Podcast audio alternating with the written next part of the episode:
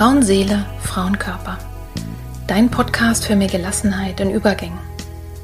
Wer oder was hilft mir, wenn es große Veränderungen in meinem Leben gibt? Krisen oder schwere Zeiten? Wenn du dich das auch manchmal fragst, dann bist du hier genau richtig. In diesem Podcast bekommst du Informationen und Impulse, um zu verstehen, was gerade mit dir passiert. So wirst du ruhiger und kannst dein Leben wieder in die eigenen Hände nehmen.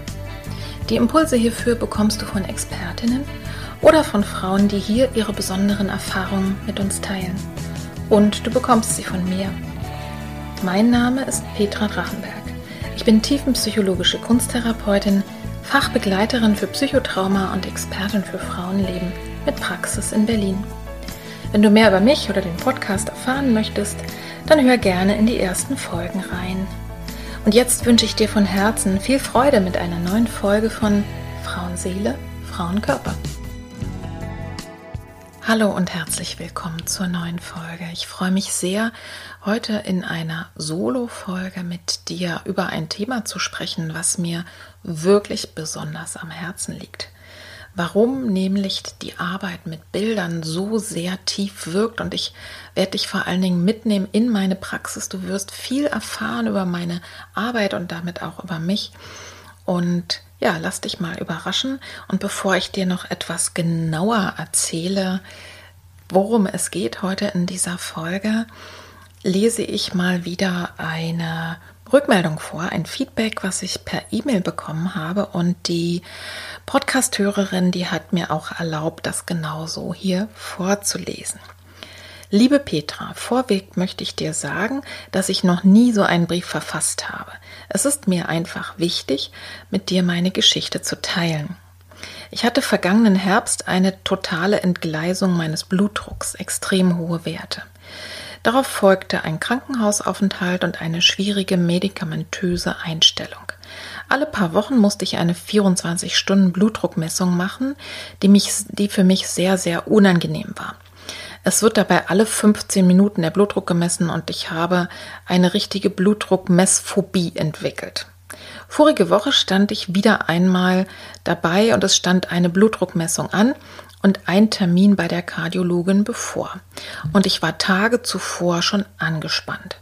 In dieser Zeit entdeckte ich durch Zufall Fragezeichen deinen Podcast. Ich fand ihn sofort hervorragend, total wie für mich gemacht. Ich konnte so viele Impulse für mein Leben entdecken. Diese Blutdruckmessung verlief so entspannt wie noch nie. Bei jedem Aufpumpen sagte ich mir den Satz, ich bin einverstanden mit der Messung und mit meinem Blutdruck. Und siehe da, ich hatte diesmal einen Durchschnittswert von 109 zu 65, trotz gleichbleibender Medikamentierung. Jetzt darf ich eine Tablette sogar weglassen. Hurra! Dein Podcast, deine Erklärung, deine angenehme Stimme, deine Impulse haben mir dabei so geholfen. Das wollte ich dir mit meinem hoffentlich nicht zu langen Schreiben mitteilen. Viele liebe Grüße und danke für deine tolle Arbeit. Es ist schön, dass es dich und deinen Podcast gibt. Und ich nehme mal an, das hat sie nämlich nicht geschrieben, aber dass die Hörerin den Podcast gehört hat, radikale Akzeptanz und sich mit diesem Weg, mit dieser Methode auf, ja, auf die Blutdruckmessung eingelassen hat. Und ich finde es wirklich so, so schön. Und ich bin mir sicher, dass es viele andere Beispiele gibt, wo kleine Impulse oder größere Impulse, die ich in den vielen, vielen Podcast-Folgen mit euch geteilt habe, auch etwas in deinem Leben geändert hat. Und wenn du auch was zu berichten hast, was ganz Konkretes, dann sehr, sehr gerne. Das Besondere an diesem Podcast heute ist, ja, dass er wirklich sehr persönlich ist. Ich werde dir zum Beispiel auch berichten, was es ab dem nächsten Jahr Neues bei mir gibt, was also auch zu tun hat mit der Arbeit. Und du wirst aber eben auch, wenn ich dir Beispiele gebe, mit welchen Bildern ich arbeite, also mit inneren und mit äußeren, du erfährst auch, was ich damit meine, wirst du auch von mir so ein paar Fallbeispiele bekommen. Das heißt, dadurch kannst du so ein bisschen dich einfühlen und ja, ein Gefühl dafür kriegen, wie das denn genau ist mit der Arbeit. Und du erfährst auch etwas darüber, ja, wie vielfältig die Arbeit mit Bildern sein kann und warum das eigentlich ein direkter Zugang ist in deine Psyche. Also, lass dich mal überraschen, lehn dich zurück, lass dich ein bisschen unterhalten, auch von den Geschichten, von der Vielfalt, lass dich inspirieren und ich freue mich darauf, ja, ein bisschen was mit dir zu teilen zu diesem wunderschönen Thema Bilder sind die Muttersprache deiner Seele. Was mir noch wichtig ist im Vorhinein jetzt zu sagen, alles, was ich dir jetzt hier erzähle über meine Arbeit in der Praxis als Kunsttherapeutin und auch als Traumatherapeutin, das beruht einfach auf meinen Erfahrungen und aus dieser ganz spezifischen Mischung, die ich mir über die letzten Jahre einfach aufgebaut habe. Ich mache hier keine grundsätzlichen Aussagen darüber, wie Kunsttherapie ist und auch nicht darüber, wie Traumatherapie ist, sondern da gibt es sehr viele verschiedene Zugänge und ich werde keine allgemeinen Aussagen treffen, sondern ich spreche einfach über meine Erfahrung, über meine Erfahrung der letzten 20 Jahre und was mir auch noch wichtig ist, dass wenn ich hier Fallbeispiele oder Beispiele bringe, dann ist das entweder so stark anonymisiert, dass es überhaupt nicht zuordnenbar ist, oder aber es ist mir erlaubt von, von den Klientinnen. Ich habe gerade am Beginn meiner Arbeit viele Vorträge gehalten, viel Öffentlichkeitsarbeit gemacht und auch für meine Abschlussarbeit in der Kunsttherapie Beispiele genommen und da haben die Klientinnen ganz explizit zugestimmt, dass ich ihre Geschichten und auch ihre Bilder beschreiben darf und auch ihre Fallgeschichten erzählen darf. Also das ist in jedem Fall abgesichert und äh, immer erfragt. Ja, dann wünsche ich dir jetzt viel Freude mit dieser Folge. Ich hoffe, du bist ein bisschen gespannt, was ich zu berichten habe.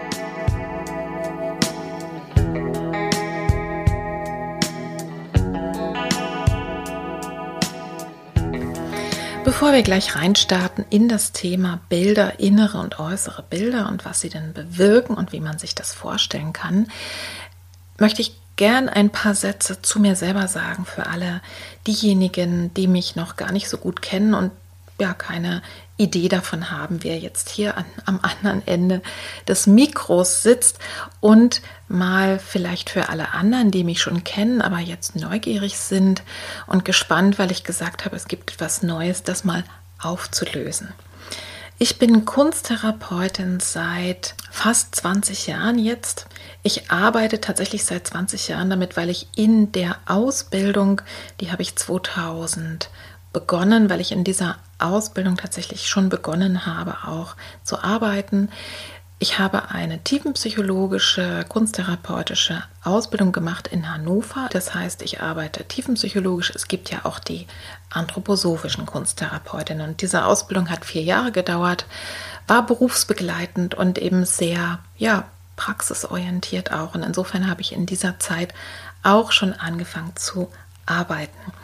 Und im Laufe der Praxis habe ich angefangen, mich zu spezialisieren auf das Thema Frauen, auf das Thema psychosomatische Gynäkologie, also wie die Wechselwirkung ist zwischen Körper und Seele, insbesondere bei Frauen und ihren Themen wie Schwangerschaft, Kinderwunsch und aber vielfältige andere Themen auch. Da will ich jetzt gar nicht so in die Tiefe hineingehen.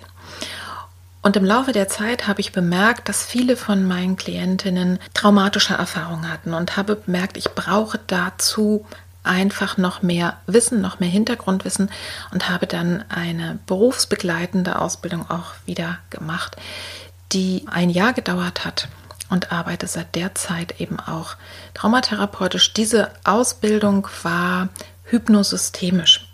Ich werde vielleicht da nachher nochmal drauf eingehen, wenn ich über Bilder spreche, denn die Hypnotherapie arbeitet ja sehr, sehr viel mit inneren Bildern und diesem Zugang. Ich bin Jahrgang 1964 und habe jetzt seit 15 Jahren eine eigene Praxis auch. Das heißt, ich bin in Berlin in einem Praxisraum und habe bisher und das ist die Neuigkeit, habe bisher in der einen Hälfte meiner Berufstätigkeit bei der evangelischen Kirche gearbeitet und Familienbildung organisiert, koordiniert hier im Kirchenkreis Steglitz und war dort angestellt. Und in der anderen Hälfte der Zeit habe ich eben die Praxis aufgebaut, mit Klientinnen gearbeitet. Und das hat sich so entwickelt, dass ich mittlerweile viele Anfragen habe. Es hat sich vor allen Dingen durch Corona auch so entwickelt, dass nicht nur Klientinnen in meine Praxis in Berlin kommen, sondern auch online mit mir arbeiten. Und das haben wir ja alle eingeübt in dieser Zeit. Und es läuft sehr, sehr gut sodass ich mich entschieden habe, zum Ende des Jahres meine Angestellten-Tätigkeit zu beenden weil ich gemerkt habe, ich möchte einfach keiner Frau und auch keinem Mann, denn es gibt auch Klienten mittlerweile, ich möchte einfach niemanden, der zu mir kommt, die zu mir kommen möchte und gerade mit akuten Problemen und akuten Sachen absagen müssen. Und ich habe einfach gemerkt, das geht beides nicht mehr nebeneinander her sodass die neue und tolle Nachricht ist, dass ich ab Januar 2023 viel, viel mehr Zeit für euch haben werde.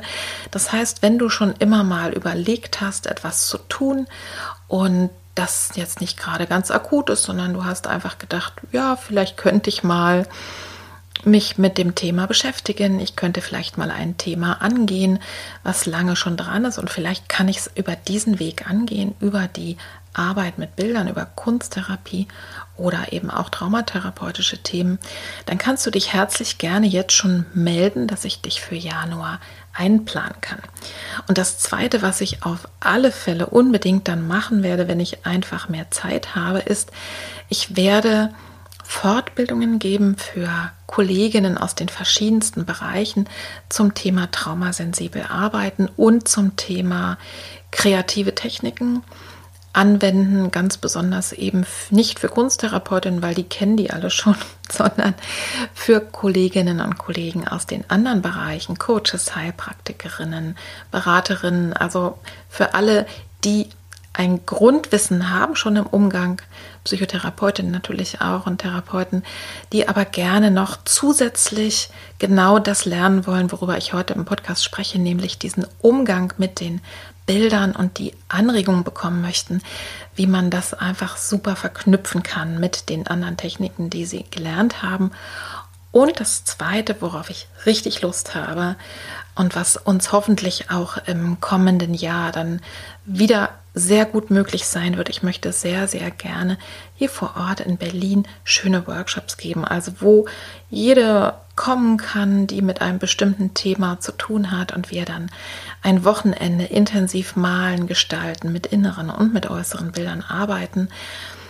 Und ich weiß es noch gar nicht ganz konkret, ich bin mir aber sicher, dass ich ganz bestimmt was für Sternmamas anbieten möchte, für Frauen nach Fehlgeburt, für hochsensible Personen, denn für die ist Kunsttherapie und die Arbeit mit den inneren Bildern ein Hochgenuss. Das kann ich einfach nur schon mal sagen. Also es wird viel Neues geben und du kannst dich jetzt da schon mal drauf freuen. Und wenn du Lust hast auf das eine oder das andere oder schon mal mir Bescheid geben möchtest, dann mach das doch herzlich gerne. Dann kann ich dich einfach schon mal einplanen und auf eine Warteliste schreiben. Oder wenn du sagst, ich habe auf die oder jene Fortbildung Lust oder auf den oder jenen Workshop, dann auch herzlich gerne. Also seid mal gespannt und lasst euch überraschen, wie es da weitergeht.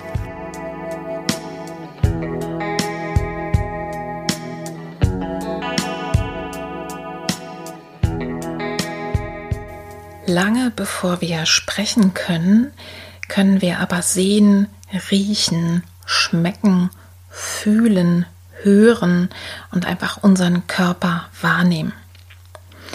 Unsere Gefühlswelt und die wichtigsten Erfahrungen, die werden also in einer Zeit geprägt, wo wir noch gar keine Sprache haben und wo auch das analytische Denken überhaupt noch nicht so ausgeprägt ist. In der Entwicklungspsychologie wissen wir, dass Kinder zum Beispiel erst ab dem Alter von zwölf Jahren sich überhaupt komplett in eine andere Person so hineinversetzen können, dass sie zum Beispiel abschätzen, was macht die andere gleich. Vorher ist es so, dass ganz, ganz viel einfach sozusagen auf dieses Kind einfließt und eigentlich alles, auch andere Menschen und drumherum, sich ja so ansiedelt in dem Kind, als wäre es mit ihm ganz, ganz eng verbunden. Also, in diesem frühen Alter prägen sich also mehr Bilder und Körperempfindungen ein und noch ganz wenig Denken und Reflektieren. Und im Laufe unseres Erwachsenenwerdens ist es dann so, dass immer mehr das Denken, die Sprache und das Analysieren an diese Stelle tritt und manchmal sogar ja das Fühlen, das Spüren und all die anderen Empfindungen sehr sehr doll zurücktreten und manchmal fällt es uns gar nicht auf. Und hier wird es jetzt spannend, denn oft ist es so, wenn wir an einer Stelle des Lebens sind, wo es ein Problem gibt, wo entweder etwas sehr, sehr Heftiges passiert oder einfach, wo wir ein Verhalten bei uns selber ändern möchten und ähm, Gefühle auf einmal auftreten, mit denen wir nichts anfangen können, an die wir nicht rankommen oder eben bestimmte Verhaltensweisen immer wieder in unser Leben treten, dass wir da mit dem Denken und mit dem Sprechen alleine sehr begrenzt sind. Bilder werden in einer Gehirnregion verarbeitet, die ansonsten auch zuständig ist für Körperempfindungen zum Beispiel, für Körpererinnerungen und auch für Gefühle. Das heißt, es ist eigentlich logisch, dass es nämlich nicht so einfach ist, von der anderen Seite, von einer anderen Gehirnregion, die nämlich fürs Denken und fürs Analytische zuständig ist, Zugriff zu haben zu diesem Bereich. Wir reden normalerweise in dem Zusammenhang oder viele vom Unbewussten oder manche auch vom Unterbewussten. Und vielleicht kannst du dir das mit ähm, ja, einem Sprachbild erklären lassen, gerade von mir, dass wir nämlich alle in uns quasi sowas haben wie ein Haus und das Haus hat auch einen Keller. Vielleicht wissen wir gar nicht, dass es den Keller gibt, aber der Keller hat eine große Auswirkung. Stell dir mal vor, du hast ein Ferienhaus gemietet in einer einsamen Gegend und ja, jetzt fährst du dahin, kommst da an, packst aus und stellst auf einmal fest, oh, die ganze Tasche mit dem Essen, die hast du leider zu Hause gelassen. So, was machst du jetzt? Ne? Kannst du rumlaufen und suchen, du kannst irgendwie versuchen, im Wald ähm, Beeren zu sammeln oder keine Ahnung zu jagen, denn es ist auch Wochenende, also man kommt wirklich an nichts ran und deine Kinder haben Hunger. Was machst du jetzt? Du könntest den Vermieter anrufen und der könnte dir nämlich erzählen, dass es in Wahrheit gar nicht schlimm ist, weil er nämlich Erfahrung damit hat, dass die Leute das manchmal vergessen und dass es einen Keller gibt, da gibt es eine Tiefkühltruhe und ganz viel haltbare Vorräte. Aber auf die Idee kommst du gar nicht, sondern du versuchst irgendwie zu improvisieren oder du versuchst vielleicht deine Familie davon zu überzeugen, dass so ein paar Tage Fasten auch gar nicht schlimm ist. Das ist eigentlich auch ganz schön ist. Das heißt, das ist das, was wir wirklich manchmal tun, wenn wir merken, ich wünsche mir eigentlich das, ich wünsche mir mehr Lebensfreude. Ich, äh, ich merke, dass mir etwas fehlt, aber ich habe gar keine Idee, dass es längst bei mir ist. Und ich habe schon gar keine Idee, ja, wie ich da rankommen könnte. Ne? Und es kann möglich sein, dass zum Beispiel ein Kind dann äh, jetzt ne, in deiner Familie, du bist da, wir sind immer noch in dem Ferienhaus, so ein bisschen rumspielt mit leerem Magen und auf einmal feststellt, boah, da ist ja noch so eine geheimnisvolle Tür und das gehört auch zum Haus dazu, aber haben wir bisher noch gar nicht entdeckt. Und es kann sein, wenn dieses Kind dann eben dort äh, die Tür aufmacht, dass es dann eben genau den Keller entdeckt mit den Vorräten und die Familie freut sich und alle freuen sich, dass es was zu essen gibt und dass sie doch nicht hungern müssen, doch nicht fasten müssen. Und diese Tür, diese Tür ist der Weg über die Bilder. Der Weg zum Unbewussten geht wirklich über Bilder, über Körperempfindungen, also über all die Bereiche, die nicht mit Denken und äh, Abstraktem zu tun haben. Gleiches Beispiel, anderes Thema. Die Familie ist angekommen in dem Ferienhaus. Sie haben nicht ihr Essen vergessen, sondern haben ausgepackt, haben Keller, haben die Küche gefüllt, haben die Schränke eingeräumt und machen sich es gerade gemütlich. Und auf einmal fällt der Strom aus. Es ist kalt, es ist dunkel und man kann eben auch nichts kochen. Wieder haben sie alle Hunger. So, was machen wir denn jetzt?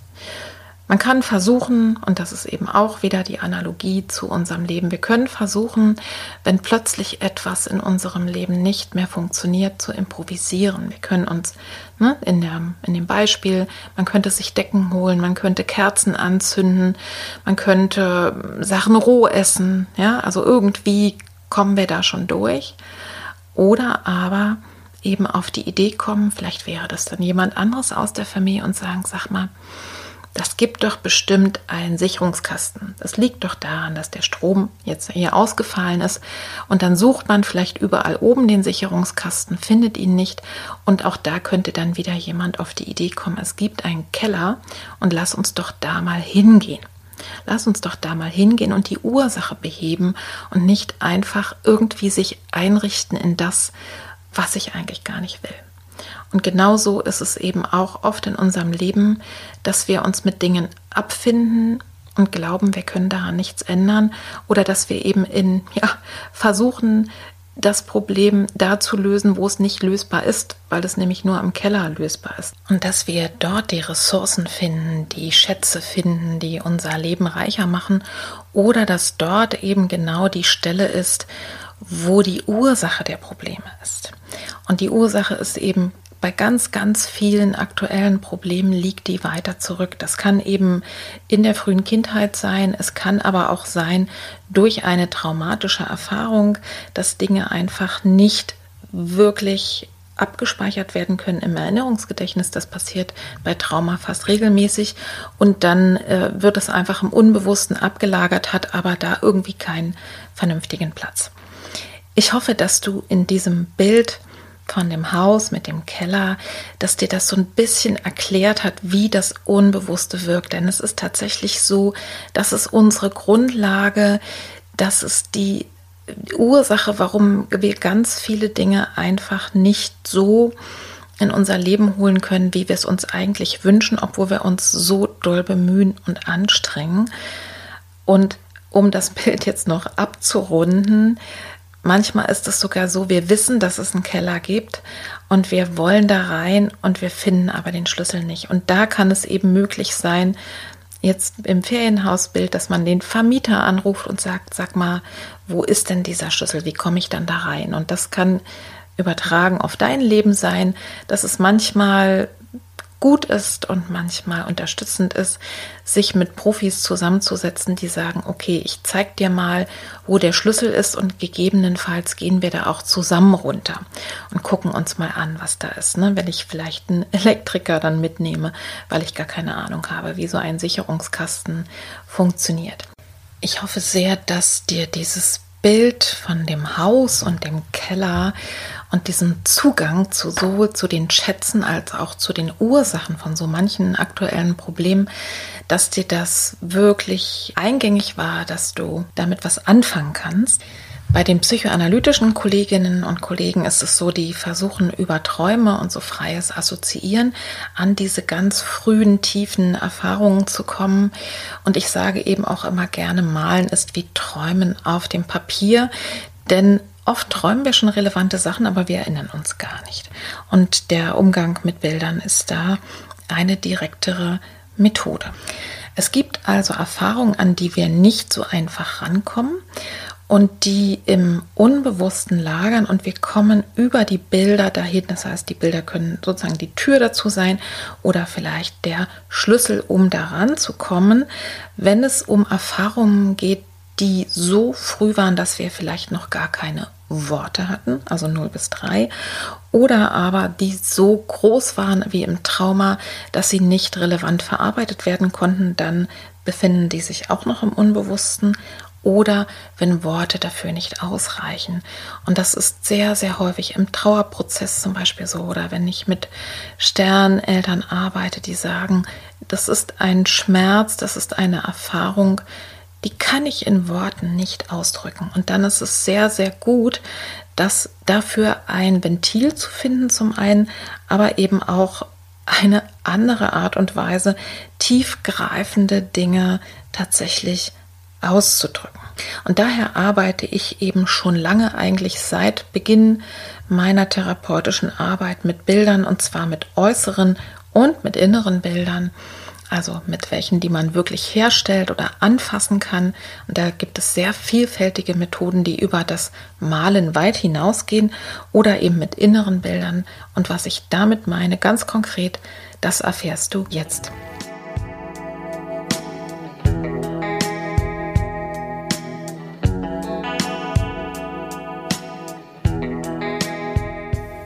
Ich beginne mal damit, dass ich dir erzähle, wie ich selber eigentlich auf die Idee gekommen bin, beziehungsweise die Erfahrung gemacht habe, dass Bilder so eine tiefgreifende Wirkung haben können. Als Kind habe ich schon viel, viel gemalt und ich glaube, dass ich da unbewusst auch mich sehr gut entlastet habe, meine eigenen Welten gefunden habe und ja, wie so eine Art intuitive Kunsttherapie eigentlich für mich selber gemacht habe. Und als ich dann eine erwachsene Frau war, und schon ein Kind hatte und dann eben eine Fehlgeburt, ganz überraschend, darüber berichte ich auch in verschiedenen Podcast-Folgen, ist es so, dass ich intuitiv ganz, ganz viel gemalt habe.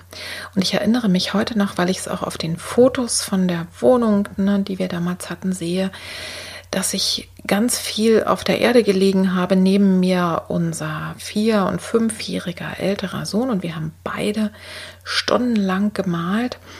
Und das sind so Bilder, ich wusste wirklich überhaupt nicht, was ich tat. Ich habe nur gemerkt, dass es mir ein inneres Bedürfnis war, dass der Druck nachließ und dass im Anschluss es mir besser ging. Und das sind Bilder, die ich heute natürlich mit meiner Erfahrung, das war noch vor meiner kunsttherapeutischen Ausbildung, die ich mit meiner Erfahrung natürlich sehr eindeutig lesen kann. Das waren immer so ein riesiger Tropfen, der von der Seite letztlich aussah wie ein schwangerer Bauch. Und da drin waren ganz, ganz viele andere Tropfen, nämlich rote und, und so hellblaue, gelbliche. Und ne, ich denke, das waren die ganzen Tränen, der, die ganze Trauer, die ich da verspürt habe, aber eben auch die Blutstropfen, also einfach das, was äh, in der Fehlgeburt eben passiert ist, dass ich Blutung hatte. Und das war aber noch vollkommen unbewusst. Also das, da wusste ich wirklich nicht, was ich tat, aber habe schon gemerkt, dass es mir sehr gut tut. Meine erste bewusste Begegnung mit kunsttherapeutischem Arbeiten hatte ich dann während des Studiums der Diplompädagogik Erziehungswissenschaften.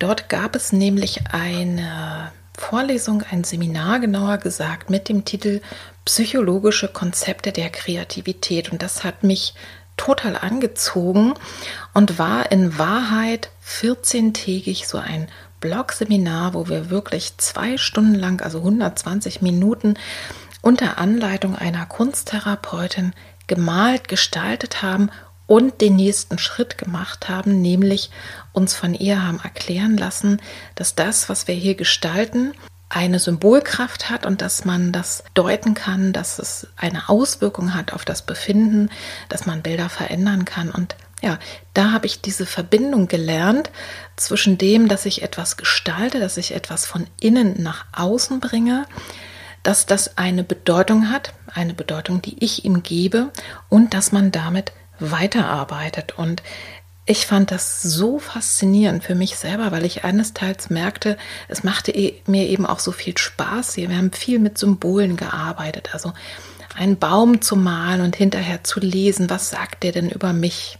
Wo sind die Wurzeln? Wie ist die Entfaltung? Wo gibt es ja, vielleicht Äste, die abgeschnitten sind, äh, Astlöcher. Und ich kann nur sagen, ich habe viele Bäume anschließend gesehen in den vielen Jahren als Kunsttherapeutin und es ist immer super interessant, sich das mal anzugucken.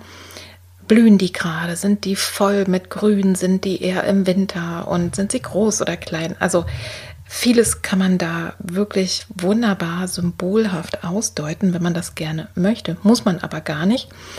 Ich habe auf alle Fälle gemerkt, dass diese Arbeit mir sehr, sehr selber geholfen hat. Also es, ich fand es super interessant, aber sie hat mir geholfen. Das heißt, es ging mir anschließend besser als vorher und ich habe vor allen Dingen etliche Sachen über mich gelernt. Manches erkennt man auch erst hinterher und das ist eben auch spannend zu sehen, dass in den Bildern zwar ganz viele Informationen drin sind, aber gar nicht unbedingt immer ausgesprochen werden müssen oder vielleicht manchmal auch nicht ausgesprochen werden sollten, sondern erst dann dran sind, wenn man sie versteht. Ich kann mich noch gut erinnern, dass ich vor vielen Jahren mal ein Bild aus dieser Uni-Zeit wiedergefunden habe. Das war ein Selbstbild, also einfach ein Körperbild von mir selber gestaltet. Und ich habe dann erst hinterher gesehen, dass dieser Kopf, mein Kopf auf diesem Bild, ja, fast ein Drittel eingenommen hat und zwei Drittel waren dann der Körper. Also es war überhaupt nicht im Verhältnis. Und es ist nicht so, dass ich nicht, ich kann eigentlich ganz gut gestalten und kann auch so ganz gut äh, ja, Proportionen hinkriegen. Das hatte tatsächlich einen Grund. Da hat mein Unbewusstes ja, mir gezeigt, wie sehr ich damals noch im Kopf war und wie wenig Bedeutung ich dem Körper gegeben habe. Aber schon damals war es so, dass dieses Bild in anderen Aspekten mir ganz, ganz viel Kraft gegeben hat und mir gut getan hat. Also das ist mein eigener Zugang und das war wirklich der Anlass, dass ich dann mich nach einer Ausbildung umgeschaut habe. Ich habe ja jetzt schon mehrfach von inneren und von äußeren Bildern gesprochen. Und ich sage dir mal kurz, was ich mit äußeren Bildern meine. Äußere Bilder sind für mich eben selbst gestaltete Bilder. Also ne, man hat ein Blatt Papier, bei mir in der Praxis eins mit wirklich was ein bisschen dicker ist und was möglichst größer ist als A4, also ein ungewöhnliches Format, aber das muss gar nicht sein.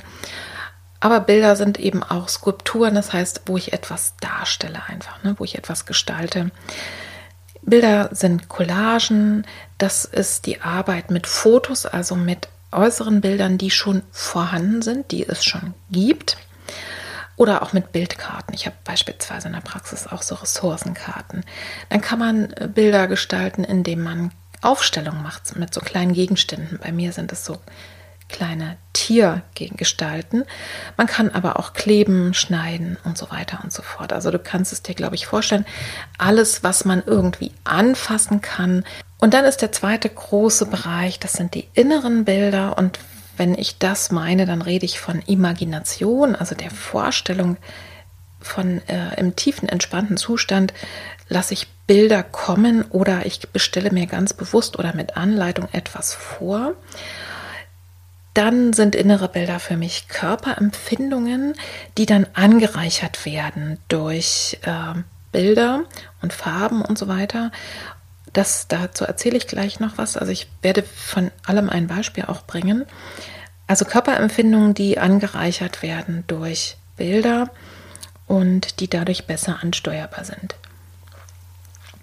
Dann sind innere Bilder auch die Arbeit mit so Methoden wie der Bildschirmmethode. Davon erzähle ich dir was. Da stellt man sich quasi einen Film vor, den man selber gestaltet von etwas, was geschehen ist. Dann gibt es auch Übungen, wo Erinnerungen abgerufen werden, meistens in der, aus der Kindheit. Also wenn es die bewussten Erinnerungen schon gibt und da kann man dann reingehen und innere Kinder, Kinder versorgen. Und ich arbeite auch sehr gerne äh, in letzter Zeit mit Sprachbildern von den Klienten oder mit so Beispielbildern, wie ich es dir eben äh, in dem Bild mit dem Haus und dem Keller gegeben habe. Und man kann auch sowas machen wie Zukunftsbilder entwerfen, also Visionen. Beide Formen, die inneren und die äußeren Bilder, die ergänzen sich sehr gut und so kann eben aus einem inneren Bild ein äußeres Bild werden. Das ist bei mir sogar fast regelhaft so, dass äh, die Klientinnen dann gestalten, muss aber nicht sein.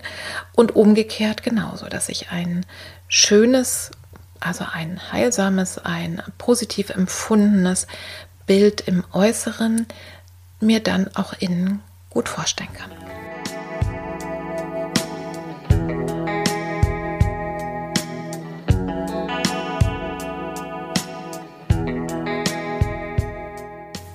Ich finde es ja auch immer sehr schön, wenn ich dir hier Ideen und Impulse mitgeben kann. Und das mache ich ja in fast allen Podcasts, also zumindest in fast allen Solo-Folgen, was du eigentlich für dich selber machen kannst. Du hast ja schon gehört, dass auch ich irgendwie intuitiv ganz viel gestaltet habe und dabei Entlastung gefunden habe. Und das kannst du natürlich auch völlig problemlos machen. Und Da kann ich dir zum Beispiel empfehlen, dir einfach mal die Podcast-Folge anzuhören, wie du deine Kreativität füttern kannst. Da schreibe ich, nein, da, da erzähle ich nämlich etwas über das Maltagebuch.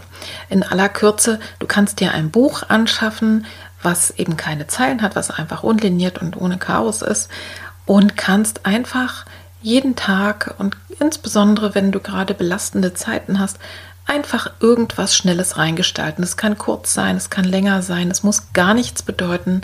Du musst nichts da weitermachen, außer eben einfach deinem Unbewussten einen Raum geben, sich auszudrücken. Wenn du möchtest, kannst du dich natürlich auch fragen, wie fühlt sich das an, was macht es mit mir, aber das ist auch nicht nötig. Also ich empfehle dir dazu die Folge, wie du deine Kreativität füttern kannst und äh, ja, viel Spaß beim Ausprobieren, was immer wichtig ist, weil es eben tatsächlich über die Gestaltung, über die Bilder einen sehr schnellen Zugang gibt zu sehr tiefen Themen, ist, wenn du merkst, es geht dir nicht gut, dass du damit aufhörst.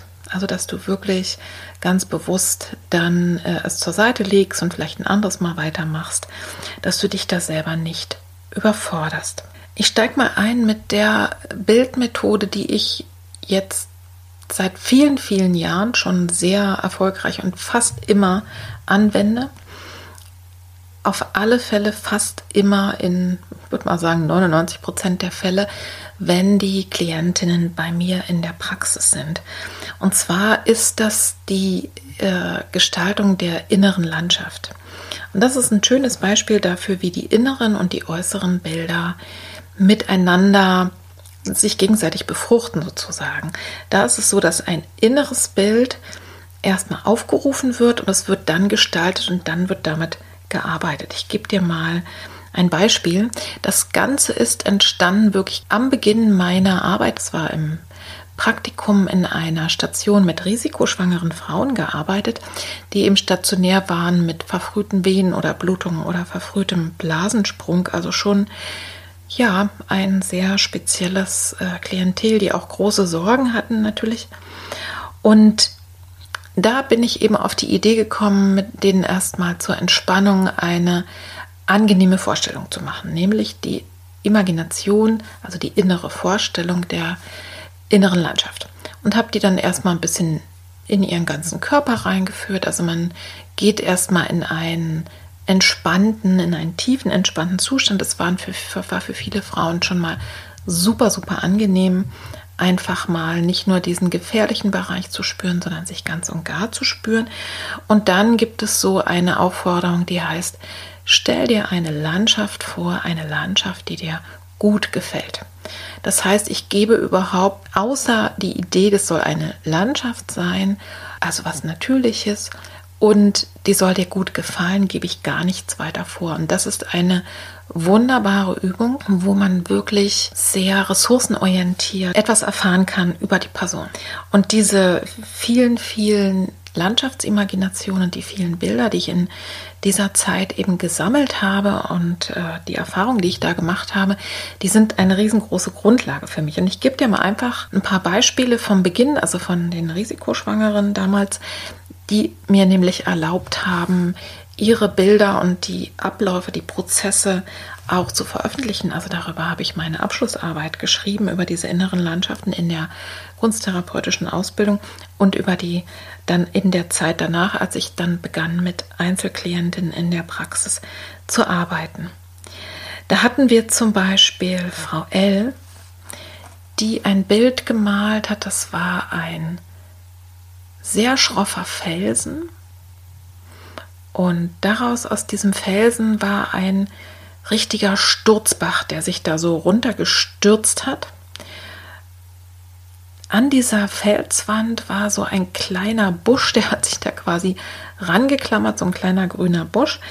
Und unten hat man gesehen, war ein Baum, ein kleiner, ja, ein kleiner Baum. Es war noch sehr viel mehr auf dem Bild, aber ich will dir an dem Beispiel nur mal verdeutlichen, was da eigentlich los war. Frau L war das dritte Mal schwanger und sie hatte schon ein Kind geboren, hatte danach eine Fehlgeburt gehabt, die nicht richtig betrauert war, weil auch alle sagten, na, du hast doch schon ein Kind und war doch noch gar nicht so lange und so weiter und so fort. Und sie war jetzt aktuell in der Klinik, weil sie eine Plazenta-Ablösung hatte, eine teilweise Plazenta-Ablösung, die aber mit sehr heftigen Blutungen einherging und die tatsächlich das Risiko hatten, dass diese, auch diese Schwangerschaft mit einer Fehlgeburt endet. Und sie war aber schon ein, ja, eine ziemliche Weile weiter. Also sie war, glaube ich, 20. Woche oder so. Und in dem Moment, als wir diese Imagination gemacht haben und die Klientin ja sich in diese Landschaft so rein bewegt hat, ging es ihr total gut. Also sie hat sich da wohl gefühlt. Es war so eine angenehme frische Luft, es war so hellblauer Himmel und eben ne, dieser Wasserfall und die Pflanzen und es war doch auch, auch eine Wiese mit vielen roten Blumen. Und als wir dann so Stück für Stück da reingegangen sind und die Klientin dann eben selber nochmal mir genauer erzählt hat, wie es ihr geht und wir überlegt haben, was könnte das über sie aussagen, haben wir tatsächlich zum Beispiel auch gar nicht beim ersten Mal, aber im Laufe der Zeit rausgefunden, dass sie zum Beispiel unglaublich traurig darüber war, dass sie diese Schwangerschaft jetzt hier im Liegen im Krankenhaus verbringen musste und es gar nicht genießen konnte. Denn sie hat zu diesem Baum wo man wirklich, wenn man genau hinguckte, gesehen hat, da waren so ganz kleine zarte Blüten. Also ich habe die beim ersten Augenblick überhaupt nicht gesehen, die waren so ganz hellrosa, dass sie sagte, der Baum blüht und man sieht es gar nicht. Und ich bin jetzt schwanger und kann es nicht genießen. Das war für sie wirklich ganz, ganz traurig und das hat sich darin ausgedrückt. Und der Sturzbach aus dem Felsen, da hat sich dann auch im Laufe der Zeit, ich verkürze natürlich sehr stark, gezeigt, wie schockierend und, und äh, beängstigend es natürlich war, dass sie diese heftigen Blutungen hatte. Und ich glaube, alle, die Plazenta-Ablösung kennen, das ist ja auch wirklich gefährlich. Es ist auch wirklich lebensgefährlich für die Frau und das Kind auch. Und das hat sich in diesem plötzlichen und ne, schlagartigen, äh, an diesem Bild auch gezeigt und auch in den großen roten, die waren super kräftig zu sehen. Es war fast das was als erstes ins Auge fiel, wenn man dieses Bild sah, haben sich diese roten Blüten gezeigt und der kleine Busch, der sich da am Felsen so festgeklammert hat, wenn man da genauer hinguckte, sah man, sah aus wie ein schwangerer Bauch von der Seite auch. Und der hatte sich da aber festgekrallt und dem hatte das nichts ausgemacht. Das war also schon so ein Zeichen dafür, auch für die Klientin, dass das jetzt alles sehr Aufregend ist aber, dass diese Schwangerschaft halten wird. Und sie hatte einfach nochmal die Zeit und die Gelegenheit, auch nochmal zu sprechen über die Fehlgeburt, die hinter ihr lag und die sie einfach da nochmal betrauern durfte mit ganz viel Tränen und eben ausgelöst durch dieses Bild wurde ihr sehr, sehr viel klar. Ne? Und was interessant ist, das ist in diesen ersten Bildern immer so, es zeigt sich einmal eine Ressource, es war eben auch frühlingshaft, es war angenehm, es war kühl, es war natürlich, also sie hat sich darin wohlgefühlt und es hat, haben sich die Konflikte gezeigt und wir haben aber auch ganz viele Ressourcen in diesem Bild gefunden. Da kann ich jetzt gar nicht so einzeln drauf eingehen. Kleines Beispiel von einer anderen Klientin, die hatte so eine Meerszene gesehen. Diese Klientin hatte immer mal wieder so kleine, zarte, verfrühte Wehen gehabt. Dann war es wieder besser, dann wurde sie nach Hause entlassen und jetzt war sie das zweite Mal schon stationär, weil eben wieder sich was bewegt und der Muttermund schon ein kleines bisschen sich geöffnet hatte. Und die hat eine Meerszene gesehen mit einer Buhne. Sie saß am Stein, das war aber irgendwie so schlickig. Und da fährt eine Fähre. Und im Gestalten selber zeigte sich dann, dass auf diesen Buhnen, die sehr, sie sagte auch selber in ihrer Vorstellung und auch auf dem Bild waren die so schlierig so ein bisschen, dass da ein kleines Mini-Vögelchen stand. Das habe ich auch am Anfang gar nicht gesehen. Und oben am Himmel, wo so ein paar Wolken auch waren, waren zwei Möwen, also zwei große Vögel. Und der kleine war, war auch eine kleine Mini-Möwe, aber die konnte offensichtlich noch nicht fliegen. Ja, und was sehr interessant war in dem Gestalten ist, dass es ihr immer nicht gelang. Also sie wollte eine Fähre malen, aber es wurde immer ein Dampfer. Jetzt kann man natürlich sagen, ist auch gar nicht so einfach, den Unterschied zu gestalten. Ja, das stimmt. Und wir haben wirklich auch genau besprochen, wie sieht denn eine Fähre aus, wie sieht ein Dampfer aus. Aber als sie anschließend noch mal so ein bisschen darüber nachdachte, wurde ihr auch selber klar, dass es eben auch eine symbolische Bedeutung hatte. Mit einem Dampfer fährst du ja von einem Ufer zum anderen und vielleicht zum Kaffee trinken. Das ist so eine Wochenendfahrt, das ist ne, zum Vergnügen. Und Mutter zu werden, schwanger zu werden, ein Kind zu bekommen, das ist wirklich eher verbunden mit einer Fähre. Ja? Und sie selber sagte, also mit anderen Worten, ich fahre von einem Land ins andere und es kann auch zwischendurch ganz schön ungemütlich werden und ich weiß noch gar nicht, wie es in diesem neuen Land eigentlich aussieht. Das heißt, wir haben dann wirklich auch, als wir das Bild angeschaut haben und geguckt haben, was könnte denn von ihr da drin stecken, so wie es ihr gerade geht, sagte sie dann selber, ja, ich habe mir das auch nicht so vorgestellt. Also, dass es jetzt hier Probleme gab in dieser Schwangerschaft, war das erste Mal in ihrem Leben, dass überhaupt mal irgendwas nicht geklappt hat und es hat sie wirklich sehr aus der Bahn geworfen. Und sie sagte auch, ich habe in meiner Vorstellung ein stilles Meer gesehen und auf dem Bild war es doch ganz schön wellig, also sehr aufgewühlte Gefühle.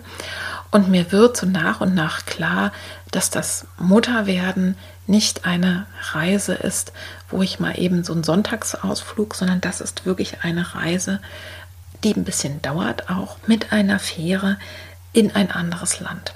Und wir haben dann am Ende nochmal geschaut und festgestellt, diese Buhnen, die sie da gestaltet hatten, also die die Wellen ja brechen sollen, die sahen wirklich aus wie so ein Muttermund. Das war super interessant.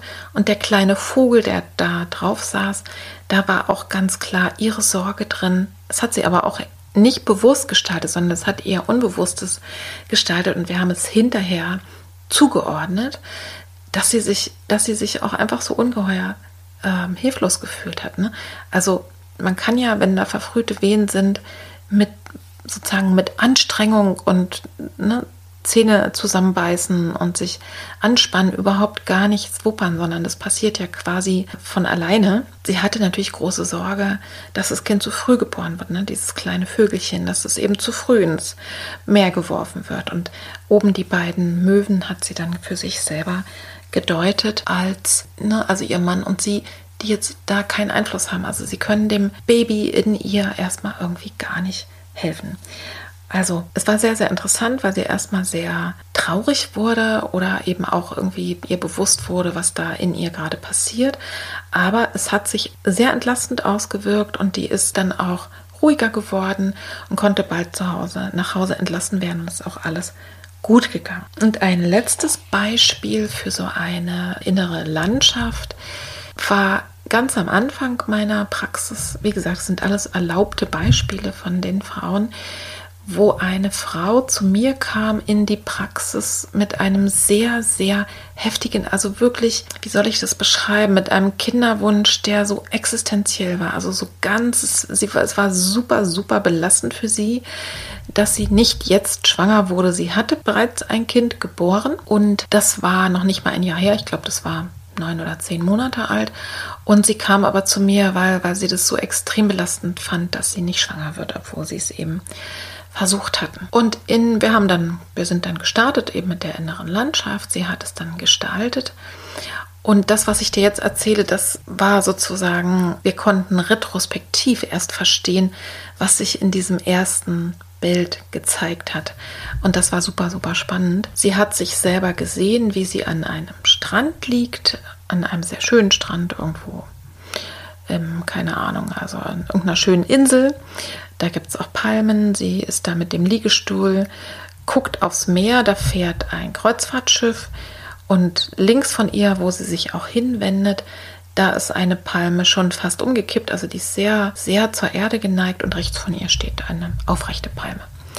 Und der Hintergrund der Geschichte war, dass sie bevor sie schwanger wurde, bevor das erste Kind geboren wurde, hat sie als Reiseleiterin gearbeitet äh, auf einem Kreuzfahrtschiff und da konnte man, da hatte man immer die Möglichkeit, auch zwischendrin einfach mal eine Woche oder zwei Wochen an einem schönen Ort dann Urlaub zu machen und dann quasi wieder einzusteigen und dann auf dem Rückweg die nächste Gruppe zu betreuen. Und das war eben eine schöne Erinnerung, wo sie auf irgendeiner Insel mal war. Und wir haben dann beim ersten Anschauen dieses Bildes, also man muss dazu sagen, wir schauen uns das immer an und, und fragen einfach wirklich rein oder ich frage, wie fühlt es sich an? Wo schaust du gerne hin? Wie geht es dir damit? Gibt es da eine konkrete Erinnerung? Was für Assoziationen hast du? Und ich stelle meine Ideen auch zur Verfügung und dann, dann kann die Klientin gucken, kann ich damit was anfangen? Hat das eine Resonanz bei mir? Und äh, es war erstmal eine sehr, sehr schöne Erinnerung, die er auch gesagt hat, offensichtlich ruh dich mal aus, leg dich mal einfach mal, also mach einfach mal eine Pause. Einfach so, das war schon mal die erste Idee, die sie mitgenommen hat von dieser ersten Sitzung. Dann wurde ihr auch noch mal klar, dass sie total Sehnsucht hatte nach diesem Beruf. Sie wollte eigentlich super gerne so schnell wie möglich wieder einsteigen. Aber sie und ihr Mann hatten sich eben vorgenommen, sie wollten zwei Kinder haben und dann wollten die sie eben auch nacheinander haben, dass da gar nicht so eine große ne, Pause entsteht und eine Lücke, sondern sie wollte einfach ein zweites Kind und dann irgendwann so schnell wie möglich wieder einsteigen in diesen geliebten Beruf. Und das wurde ihr auch nochmal klar, dass es tatsächlich eine Ambivalenz gab. Also im Prinzip wollte sie, eigentlich wollte sie ein Teil von ihr nicht schwanger werden gerade, sondern eigentlich lieber wieder in den Beruf einsteigen und ein anderer wollte eben. Ne? Und das wurde ihr auch bewusst, dieser innere Konflikt. Und diese beiden Palmen, die da auf dem Bild waren, die haben wir eigentlich nicht weiter beachtet. Also ja, und es hat sich dann gezeigt im Laufe der nächsten Sitzungen, dass sie mir dann irgendwann erzählt, dass in, in der ersten Schwangerschaft, dass die so belastet gewesen wäre und sie war auch belastet, weil es eine komische hm, Diagnose gab, die sich nachher nicht bestätigt hat, aber es war so, war so die Befürchtung, das Kind könnte krank sein und man konnte es aber nicht so genau sagen. Das heißt, sie war wirklich in der ersten Schwangerschaft sehr, sehr angespannt und auch das war natürlich, das hat sie selber auch so gesehen, ein Grund, wo sie auch so ein bisschen zurückgeschreckt ist und dachte, oh, wenn mir das in der zweiten Schwangerschaft wieder so geht, das stehe ich nicht nochmal durch. Und dann zeigte sich in der dritten Sitzung, das erzählte sie so ein bisschen nebenher, ja, also als diese Diagnose gestellt wurde oder die Verdachtsdiagnose, das war glaube ich irgendwas mit dem Herzen, hat sich dann gezeigt, dass sie eigentlich mit Zwillingen schwanger gewesen war und dass aber ein Kind sich nicht weiterentwickelt hatte. Und das war völlig abgesunken in der Sorge um dieses Kind, was eben überlebte und was dann jetzt äh, zum Zeitpunkt der Therapie schon neun Monate alt war. Und das hatte sie überhaupt nicht auf dem, Schirm gehabt. Ne? Mit diesem Wissen ähm, und auch mit dem, mit, mit meinen Anregungen und Impulsen ist es dann so, dass ich dann auf einmal neu auf dieses Bild geguckt habe und gesagt habe, schau mal, der Liegestuhl, die sitzt jetzt erstmal da, die Frau guckt aufs Meer, ne, sieht da ihren Beruf an sich vorbeifahren und, und die guckt aber nach links zu einer Palme, die umgefallen ist. Ne? Es waren ja zwei drauf, rechts eins und links diese, die im Grunde genommen ja verloren war. Und das hat ganz, ganz tiefe Resonanz in ihr ausgelöst. Also es ist so, man kann Bilder auch so betrachten, dass das, was auf der linken Seite ist, etwas Vergangenes ist, was hinter uns liegt. Und das, was rechts ist, das ist so das Jetzt. Und der Liegestuhl war dahin gerichtet. Das heißt wirklich als Aufforderung, schau dahin, setz dich nochmal damit auseinander und das, das hat dann zur Folge gehabt, dass ja, wir einfach dieses nicht geborene Kind, dieser Zwilling, der verstorben war, dass der auf einmal in die Familie mit reinkam, dass sie trauern konnte, dass wir dazu noch gestaltet haben. Und es war ein sehr, sehr schöner Prozess. Wir haben, glaube ich, fünfmal äh, dann noch, also wir haben insgesamt fünfmal gearbeitet. Und was soll ich sagen? Der extreme Kinderwunsch und dieser wahnsinnige Druck und das Leid, das sie hatte, dass sie nicht schwanger wurde, das war einfach weg.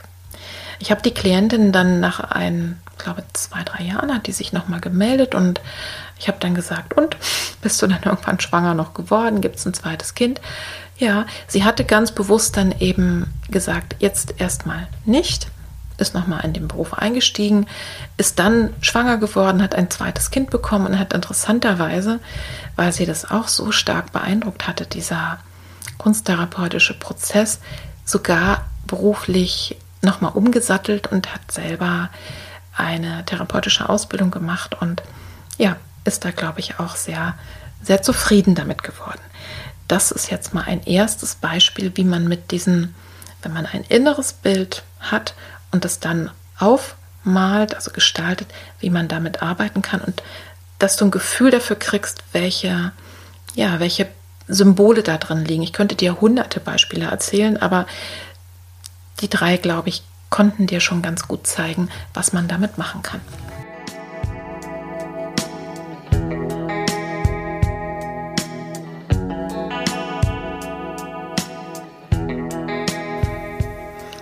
Bevor ich weitermache und dir an praktischen Beispielen nochmal zeige, wie vielfältig die Arbeit mit den Bildern ist.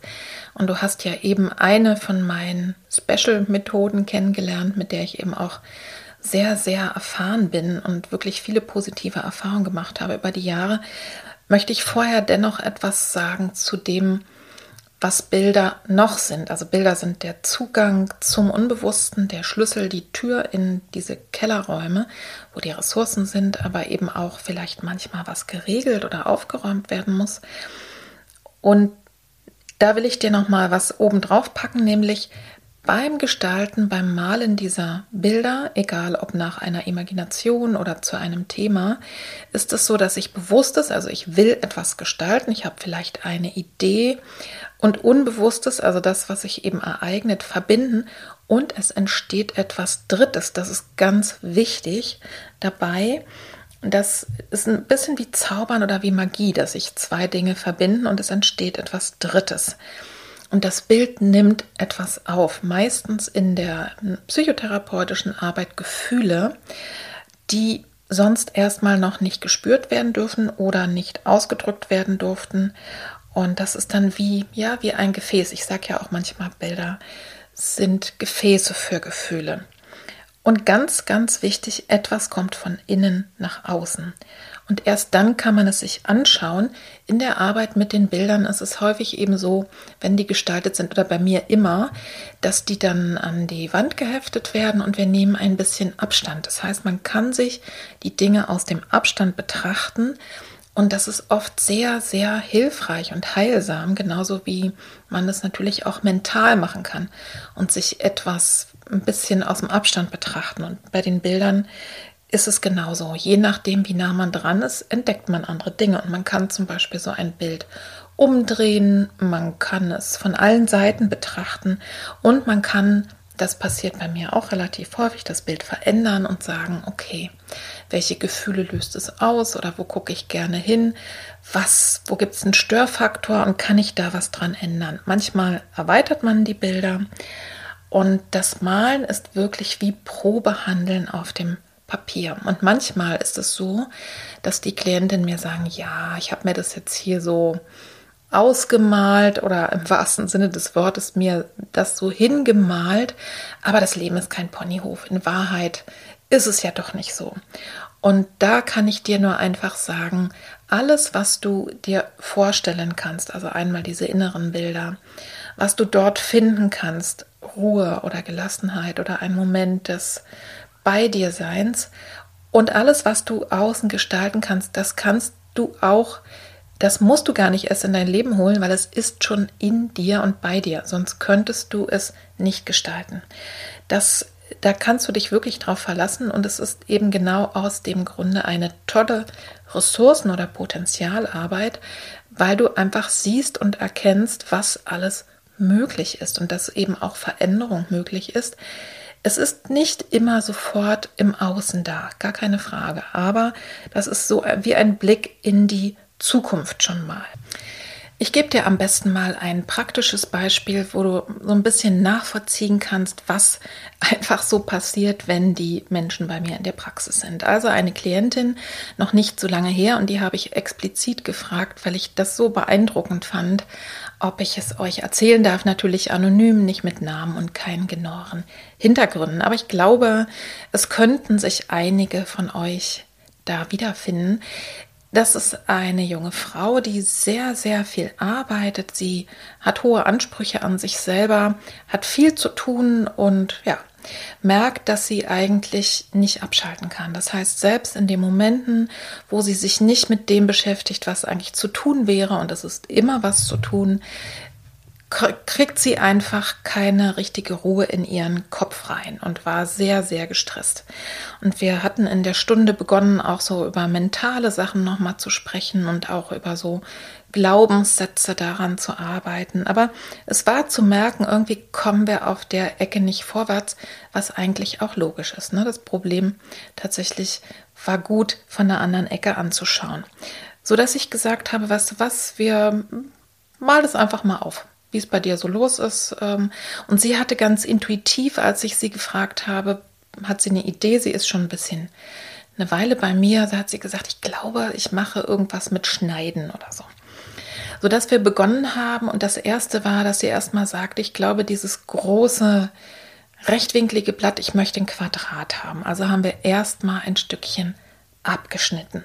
So, und dann malte sie mit Wachskreide verschiedene blaue und grüne Spiralen, verschieden groß.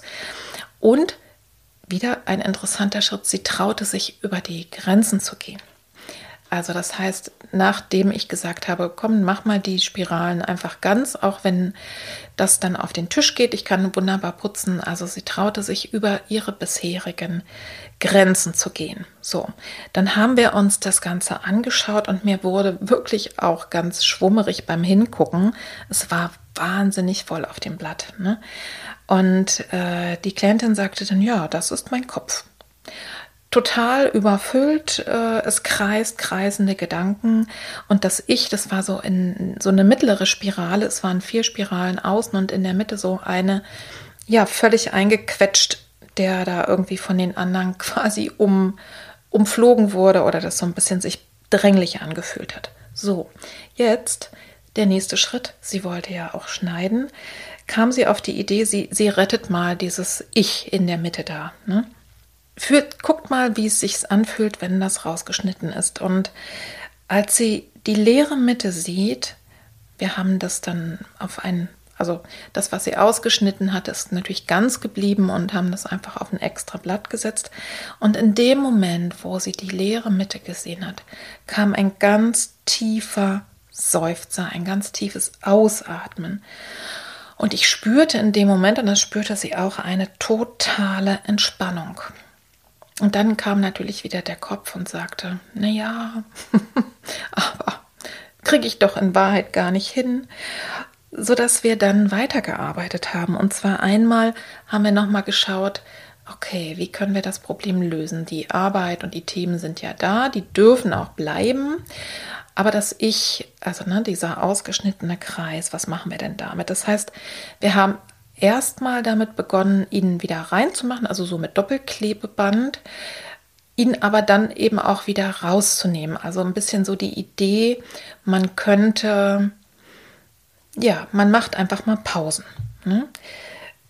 Es war aber deutlich spürbar, dass das irgendwie noch nicht die Lösung für sie ist, dass sie das nicht zufrieden gemacht hat, weil in dem Moment, wo das Ich, dieser Kreis dann wieder in der Mitte war, hat es sich trotzdem noch überfüllt angefühlt. Und dann kam sie weiter auf die Idee und hat den Kreis verkleinert und hat aber so ein paar vier so ja wie Tentakeln stehen lassen, also dass die noch Verbindung hatten zu den Themen und das hat sich auf alle Fälle schon mal besser angefühlt, so dass es Luft gab. Das heißt, dass auch im Arbeitsmodus nicht die ganze Zeit immer sozusagen alles so angespannt ist, sondern dass es ein Teil auch Luft hat. Und was wir dann gemerkt haben, was auch interessant ist, man könnte diese Tentakeln, also die praktisch die vier Stellen, die noch ähm, so nach außen Kontakt hatten, die konnte man auch sogar wegklappen, sodass wenn es nötig war, es eben zum Beispiel nur Kontakt gibt zu einem Thema. Denn das war auch etwas Wichtiges für sie selber, dass sie merkte, wenn sie an einer Arbeit gerade ist oder an einem Thema arbeitet, gehen ihr trotzdem im Hintergrund die anderen Themen auch durch den Kopf. Im Grunde genommen ist man nie im Moment. Ne? Und das haben wir dabei gemerkt, dass es angenehm sein kann, sich dann auch mal auf diesem Weg einfach nur mit einem Thema zu befassen. Das war eine sehr schöne Lösung und interessant war dann am Ende, dass sie doch feststellte, dass das Bild ganz leer, also tatsächlich die Momente, wo sie ganz rausgeht aus der Arbeit, wo sie ganz rausgeht aus den Verpflichtungen, sondern wirklich nur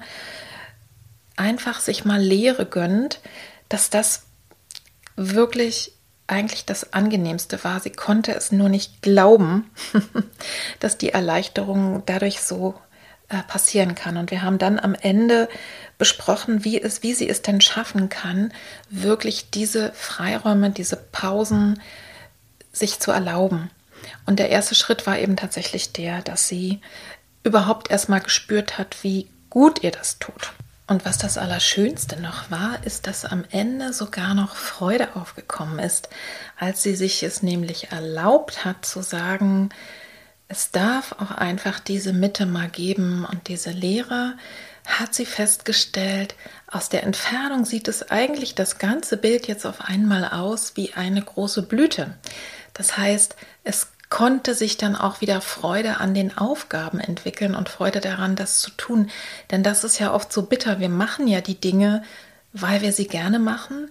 Und dann sind wir trotzdem gestresst, weil irgendwie so viel los ist. Also das fand ich nochmal sehr, sehr schön. Und es ist so, dass ich am Ende der Stunde, am Anfang der Stunde und am Ende der Stunde immer das Befinden abfrage.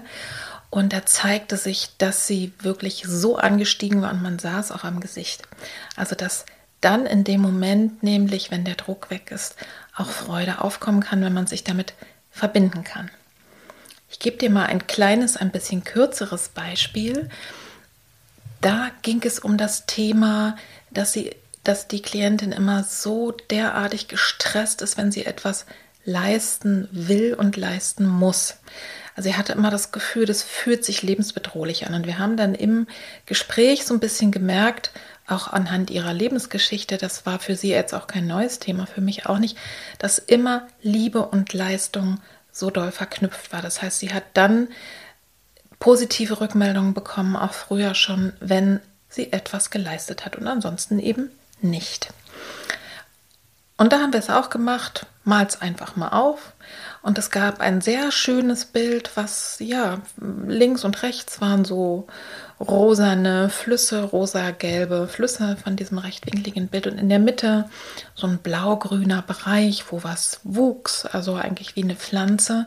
Und es war ein sehr schönes Bild, aber tatsächlich hat es eben sich nicht richtig angeführt. Und wir haben uns es dann angeschaut und auch da ist die Klientin auf die Idee gekommen, also sie deutete diese rosa-gelben Flüsse als Liebe und äh, das, was da in der Mitte so wuchs und so auch sehr schön anzusehen war, als Leistung. Und wir haben festgestellt, äh, das darf auch einfach mal voneinander getrennt werden. Und was da so besonders schön war, ist, dass wir diese ja, Schlangenlinien oder wie wie soll man sagen, diese Liebeslinien, diese Liebesflüsse, als die dann ausgeschnitten waren, konnte sie die zusammenführen. Das heißt, die beiden haben auf einmal waren, das sah aus wie so ein Zopf oder so. Das war absolut beglückend festzustellen, dass sich da auf einmal, dass man sich auf einmal verbinden kann zwischen zwei Menschen, auch wenn gar keine Leistung da ist. Das, das war so ein tiefgreifender Prozess, das festzustellen, also, dass es mich selber auch sehr stark berührt hat. Das kann man ja hier beim Erzählen vielleicht gar nicht so gut wiedergeben. Und ganz, ganz wichtig, die Leistung darf eben auch sein. Und dann wurde die auf einmal auch freier und konnte größer werden, einfach weil sie entkoppelt war. Ich kann was leisten, ich kann aber auch nichts leisten. Liebenswert bin ich in jedem Fall. Und das Absurde ist, je sozusagen, je unwichtiger ich das dann finde, weil das eben einfach nicht lebenswichtig ist zu leisten, desto mehr kann ich dann leisten, ne? durch diese Entkopplung. Also das ist auch mal so ein Beispiel. Wir schneiden eigentlich gar nicht so viel aus in Wirklichkeit, aber an diesen beiden Beispielen konntest du es, glaube ich, sehr gut verstehen, wie prozesshaft man da einfach reingeht. Es kann genauso gut auch passieren, dass man an dem Bild was ändert, weil man zum Beispiel was dazu malt oder beispielsweise, wenn sich etwas bedrohlich anfühlt, sowas gibt es auch manchmal. Und es will aber gesehen werden, dass man beispielsweise einen Rahmen drum macht und es sich dann wirklich dadurch wie ein Bild anschauen kann. Ja, also da kann ich jetzt und will ich auch keine vielen anderen Beispiele noch geben, weil das viel, viel zu weit führen würde. Vielleicht hast du jetzt den Eindruck gewonnen, dass ich sehr, sehr viel thematisch arbeite. Das passiert auch, aber die Arbeit mit den Bildern kann auch eine ganz andere Qualität haben, die man, wo man nicht immer genau versteht, was da jetzt genau ist und auch nicht sofort Handlungsideen hat. Aber was es immer tut, ist, dass es eine Entlastung gibt, wie ja schon gesagt, und dass man ahnungsvoll poetisch mit den Dingen umgeht und erstmal ja, erstmal sich überraschen lässt, was auch mit dem Gefühl passiert. Und man kann zum Beispiel auch Stimmungsbilder machen oder Bilder, wo jedes Mal ein bisschen weiter dran gemalt wird, die sich dann verändern, die wirklich wie Träume sind und wir verstehen sie nicht, aber dennoch passiert etwas. Und ich glaube, du hast jetzt eine Ahnung davon bekommen, was ich meine. Die kunsttherapeutische Arbeit ist wirklich am ehesten zu erleben, indem man es tut und indem man es ausprobiert. Das ist wirklich der große Vorteil, die große Freude in der Praxis, wobei in der digitalen Arbeit es sehr, sehr häufig passiert, dass die Klientinnen dann einfach von mir Hausaufgaben bekommen, also oder selber Lust haben, zu einem bestimmten Thema zu gestalten, dann machen sie das für sich unter bestimmten Rahmenbedingungen. Also dass ich sie dabei anleite, gut auf sich zu achten. Und dann schicken sie mir die Bilder und dann kann man eben da auch sehr gut dran arbeiten und sie auch wirklich dafür benutzen, mehr tiefer zu gehen und mehr zu empfinden, als wenn man jetzt nur spricht und auch sich nur im Mentalen bewegt. Die anderen äußeren Bilder, mit denen ich viel zu tun habe, die ich auch sehr, sehr gerne anwende, die im Übrigen auch sogar für digitale Arbeit geeignet sind, sind zum Beispiel Collagen. Das sind Bilder, also ihr, ich glaube, ihr habt eine Idee. Ich habe auch eine ganze Podcast-Folge zum Thema Collagen gemacht. Warum du eine Collage bist, glaube ich, heißt die. Die werde ich mal mit verlinken. Ich habe in der Praxis schon ausgeschnittene äh, Bilder, die, also dass man nicht die Illustrierten durchsuchen muss und immer an den Kochrezepten hängen bleibt, sondern fertige Bilder, da kann man sich welche rausnehmen und die dann entsprechend zusammenstellen. Und was sehr, sehr berührend immer ist, ist in der Arbeit mit den Sternmamas, oder Frauen, die ja nach Fehlgeburt äh, sich einfach nochmal mit der Trauer auseinandersetzen.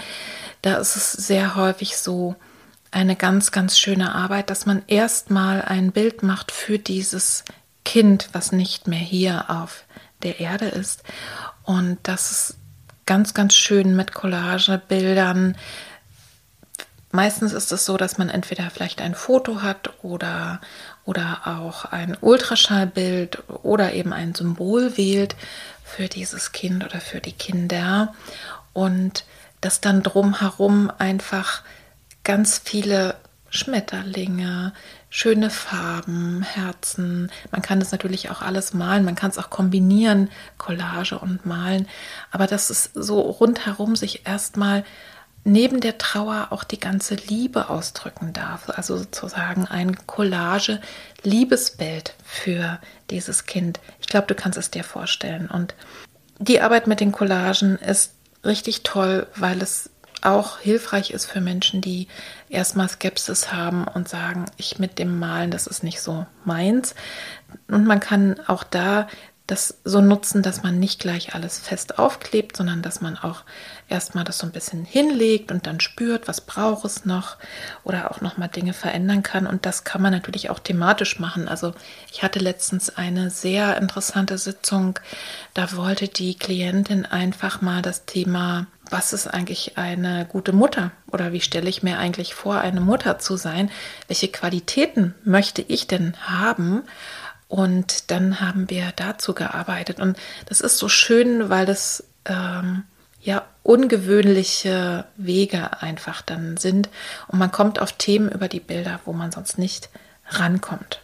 Ich arbeite auch gerne mit Fotos, also auch, auch mit Kinderfotos, wenn du an, an dem Thema dran bist, dass du dich selber, dass du deine Fürsorge dem kindlichen Ich mal zuwendest, dass du so merkst, da ist noch mal ein bisschen was nötig. Das kann man auch sehr, sehr schön machen, indem man Kinderfotos kopiert und dann mit denen arbeitet, die in Landschaften reinsetzt oder in ein schönes Nest oder in eine ja, in einen wunderbaren Ort, wo es dem Kind gut geht.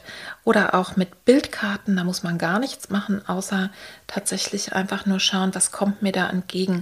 Und ich glaube, jetzt hast du eine große Palette schon an Ideen auch mitgenommen und vielleicht ein Gespür dafür, wie die Arbeit mit den äußeren Bildern in der Praxis aussieht. Man kann noch viel, viel, viel mehr machen. Viele arbeiten auch mit Ton, das mache ich auch manchmal. Auch da kann sich etwas gestalten. Ne? Man kann auch basteln, man kann auch weben, man kann alle möglichen Sachen machen. Ich persönlich liebe auch sehr die Arbeit mit den Schleichtierchen, wo man dann zu bestimmten Themen oder häufig eben auch zur Ursprungsfamilie das mal aufstellt und feststellt, wie fühlt es sich denn an, wenn ich für mich selber das schwarze Schaf ausgesucht habe und was wäre ich eigentlich lieber. Aber dazu vielleicht ein anderes Mal mehr. Jetzt werde ich mal überschwenken im nächsten Kapitel zu den inneren Bildern.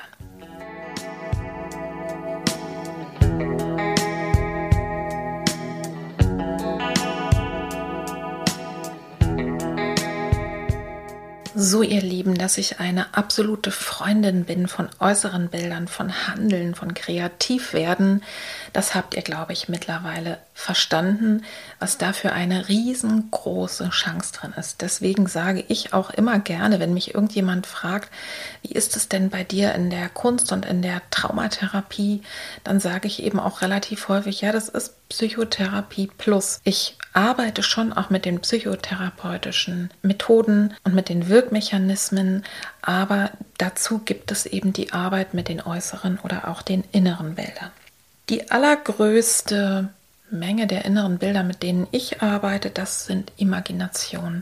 Das heißt, ich leite dich in einen tief entspannten Zustand und dann gehen wir an Orte, die du selber, also wo du zum Beispiel sagst, ich würde gerne mehr vertrauen, dann imaginieren wir einen Ort des Vertrauens. Oder wenn vielleicht eine Person sehr viel Angst hat, dann gibt es eine, einen Ort, einen sicheren Ort das in aller Ausführlichkeit jetzt hier auszubreiten, das, das würde den Rahmen sprengen. Aber grob gesagt ist die Imagination eine, ein Aufrufen innerer, heilsamer Bilder.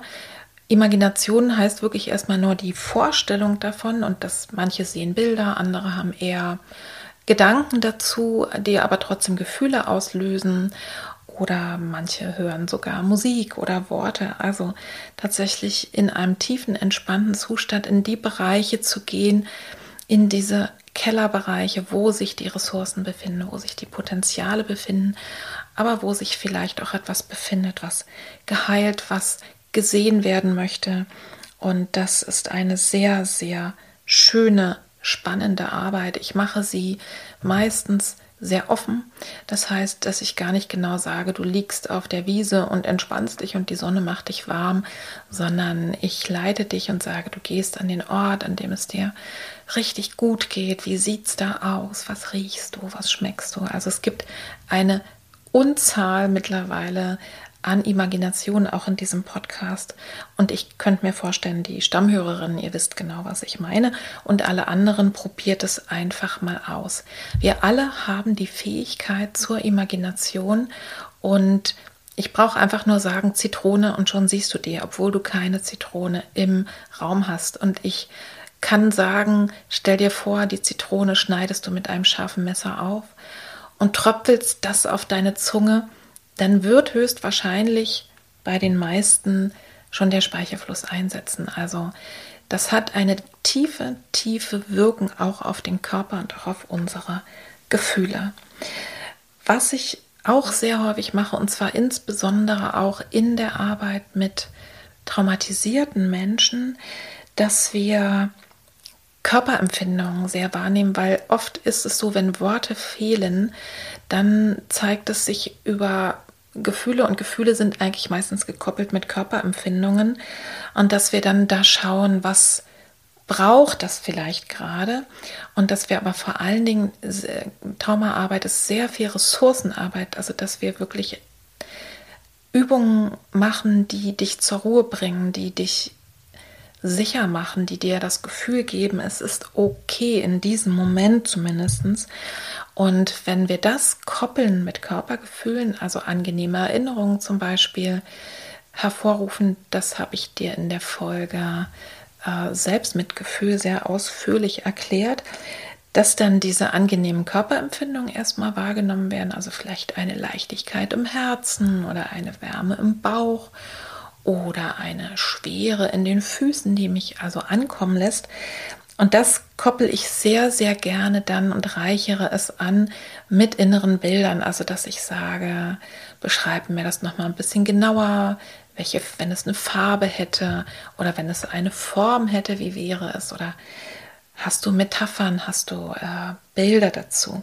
Und die, die sind dann eine gute Möglichkeit, sozusagen quasi auch wie ein schneller Schlüssel oder ein Anker, wieder in diesen angenehmen Zustand reinzukommen, zum Beispiel als Ausgleich dafür, wenn man merkt, ich gleite jetzt hier gleich ab in die Angst, dass man das machen kann. Oder manchmal mache ich es auch, dass ich bei der Entspannung, die dann in die Imagination überleitet, dass ich zum Beispiel sage, stell dir mal vor, geh mal mit der Aufmerksamkeit zu deinen Ohren und stell dir mal vor, die hätten innere Türen, die sich ganz weit aufmachen für alles, was du jetzt brauchst, was dir gut tut, was wirklich in dich rein darf und die sich einfach ganz von alleine schließen für all die Dinge, die gerade gar nicht in dich hinein müssen. Ja? Also schon in dem Moment, wenn ich das sage, macht es was mit dir und löst wahrscheinlich angenehme Gefühle aus. Eine sehr, sehr spannende Arbeit mit inneren Bildern ist die Bildschirmmethode. Ich persönlich wende die häufig an bei Frauen nach schwierigen, nach traumatischen Geburten, wo man sich Stück für Stück mit dieser Methode das anschauen kann, aber ebenso distanziert. Also man stellt sich vor, man schneidet wirklich einen Film, man hat das Material und das wird zwischendurch eben sicher abgespeichert. Es gibt ein Vor- und Nachspann. Es gibt Möglichkeiten, sich immer wieder zu distanzieren, auszumachen will das hier gar nicht näher beschreiben, weil das wirklich eine sehr ausgefeilte Methode ist, die super, super wirkungsvoll ist und ich kann sie aber absolut nicht empfehlen, sie alleine zu machen. Also dafür brauchst du wirklich eine Person, eine Fachperson, die sich gut auskennt, die dich da durchleitet, weil man eben dann auch an die Momente kommt, wo es wirklich schwierig war, wo es wirklich hart war und da kann man dann in den Momenten aber eben auch den Anteil von dir, der da so alleine war, zum Beispiel eben versorgen, kann man sich darum kümmern. Und, und das ist das Tolle an dieser Arbeit, wenn man da so Stück für Stück durchgeht, erlebt man auf einmal auch wieder diese Edelsteinmomente, die waren nämlich meistens abgesunken und es hat sich einfach nur noch das, die Angst und die Panik und das, was schlimm war, im Gehirn festgeklammert und steht ja praktisch vorne dran auf deiner Bühne. Und alle anderen Dinge, die auch da waren, die zeigen sich in diesem Zusammenhang. Ich habe es gerade letzte Woche wieder erlebt, dass die Klientin nach wirklich schwierigen, traurigen Erfahrungen, die sie da gemacht hatte unter der Geburt, auf einmal, wo sie das eben einfach loslassen konnte und wo sie es auch sich anschauen konnte und wirklich tief verstehen konnte, aber das liegt hinter mir, wo sie aus diesem Wissen heraus auf einmal tiefe Freudegefühle erleben konnte von Momenten unter der Geburt, die einfach abgesunken waren. Es ist richtig eine richtig tolle Arbeit. Aber ich kann wirklich nur empfehlen, das mit Fachpersonen zu machen und bitte nicht alleine, weil das, ja, da muss man sich schon ganz gut auskennen. Ich mache auch innere Bildübungen, zum Beispiel, dass Erinnerungen aufgerufen werden, wenn du dich erinnern kannst. Also sagen wir mal an Situationen. Oft ist es so, es ist ein aktuelles Gefühl da. Die Klientin merkt, es stimmt irgendwie nicht überein mit dem, was am Außen ist, dass ich da so heftig reagiere. Und wenn ich, wenn wir da reingehen und ich sage, wann hast du dich schon mal so ähnlich gefühlt? Überleg mal, vielleicht auch in der Kindheit und Jugend.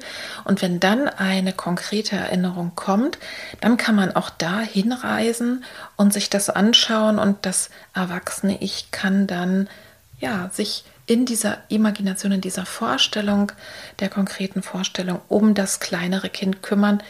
Und das ist oft sehr, sehr zu Herzen gehend. und auch wirkungsvoll. Das kann man sogar am Telefon machen. Eine letzte Form der inneren Bilder sind Sprachbilder. Das habe ich eigentlich in den letzten Jahren erst entdeckt, wie wertvoll das ist. Und das ist in der ähm, hypnotherapeutischen Arbeit sowieso ganz, ganz wichtig, dass man Bilder verwendet, weil die eben Gefühle auslösen. Aber ich meine jetzt sogar umgekehrt die Sprachbilder, die mir die Klientinnen quasi von alleine anbieten. Ich hatte letzte Woche eine Sitzung mit einer Klientin, die mir erzählte, dass sie immer wenn sie in ihrem Elternhaus ist, also da, wo sie auch tatsächlich aufgewachsen ist, wo sie auch als Baby schon war, dass sie sich da so wund fühlt. Und dann sind wir einfach da mal reingegangen in dieses Bild. Wann bin ich denn wund? Also wie, wann ist ein Mensch wirklich wund und woher kennen wir das? Und sind dann irgendwann auf das Thema gekommen, wund sind einfach manchmal Babys, ja, in der Windel, ne? Windelbabys, dann ist der Po wund. Das kennen, glaube ich, alle. Man kann es nicht immer verhindern. Und da in diesem Moment ist der Groschen gefallen. Also das, das war so spürbar, dass in dem Moment was aufgegangen ist bei dieser Klientin und einfach wir uns nochmal genauer angeschaut haben, ja, was war denn in der Zeit, als sie ein Baby war? Als sie Windeln getragen hat. Und dann sind wir auf die Themen gekommen und sie und die Folge daraus ist wirklich nochmal zu verstehen, wenn sie da ist, dass sogar sich das, weil es sich einfach die frühen Erfahrungen einfach in jeder Körperzelle abgespeichert haben und das Zuhause ist in dem Moment, das kennen ja viele von euch, dass man sich dann manchmal verhält wie ein Kind, obwohl man erwachsen ist, weil man zu den Eltern kommt, aber wo wirklich die Eltern und aber auch das Elternhaus ein riesiger Trigger sind. Und manchmal ist es auch so, dass es erst gefühlt werden kann, wenn man stabil ist, dass man tatsächlich diese großen Themen auch bearbeiten kann. Also bei ihr war das so, wir sind auf das Thema Wund gekommen, wir sind auf das Thema Windeln und Baby gekommen, haben erforscht und verstanden und vor allen Dingen gefühlt, was denn da alles los war in der Zeit. Und jetzt ist sie an der Stelle, dass sie sich um dieses kleine, um diesen kleinen jüngeren Anteil von sich ganz, ganz liebevoll kümmert. Ja, und erst jetzt kümmern kann über dieses Sprachbild. Also ich war sehr, sehr fasziniert. Eine andere Klientin hatte mir letztens erzählt, im Konflikt mit einer Person, wo sie wirklich nicht vorwärts kommt, und zwar seit langer Zeit, seit Wochen und Monaten. Und sie hat dafür das Wort gefunden und sagt, es ist so, als ob ich Tennis gegen eine Wand spiele. Ja? Und ich glaube, da habt ihr ein Gefühl, wenn ich mit jemandem spreche oder diskutiere oder versuche irgendwie ins Gespräch zu kommen und der ist aber wie eine Wand, dann kommen meine Bälle immer wieder zu mir zurück. Ne? Und als sie das begriffen hatte, hat sich auch noch mal bei ihr auf einer ganz anderen Ebene etwas getan. Eine von meinen Lieblingsübungen sage ich dir jetzt noch am Ende dieser inneren Bildarbeit. Die liebe ich sehr. Das ist eine Sonderform der Imagination. Das ist nämlich die Reise in die Zukunft.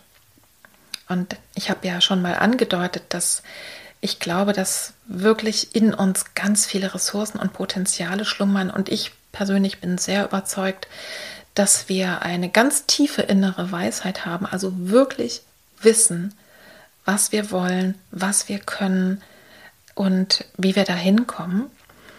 Und da gibt es eigentlich zwei Übungen. Die eine heißt, du stellst dir einfach mal vor, dass, wo bist du in fünf Jahren? Ich glaube, das mache ich tatsächlich einfach mal als Podcast. Das ist nämlich sehr schön. Ich habe gerade letztens die Übung, ich habe, man kann die immer wieder machen.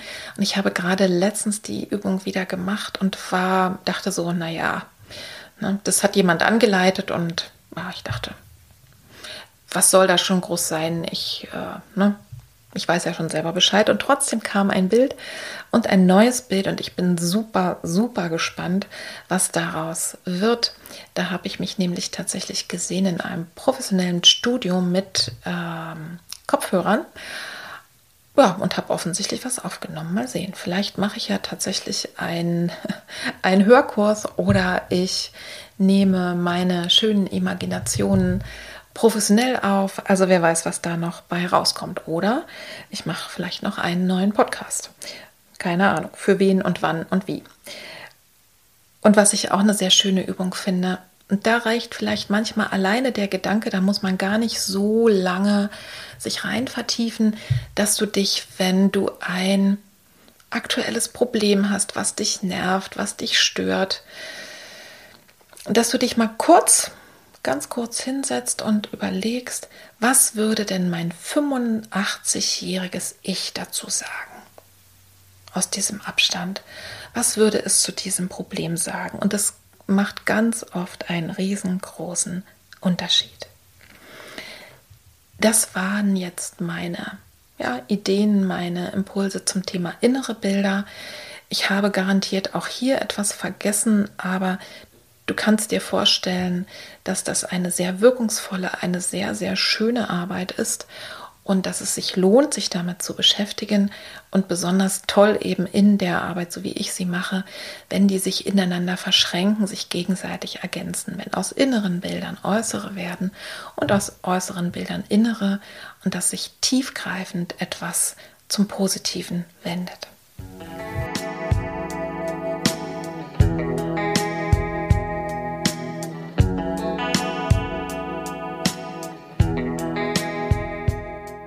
Ich hoffe sehr, ich konnte dich gut mitnehmen in meine Praxis, in meine Arbeit, in die Art und Weise, wie ich denke, was mir wichtig ist.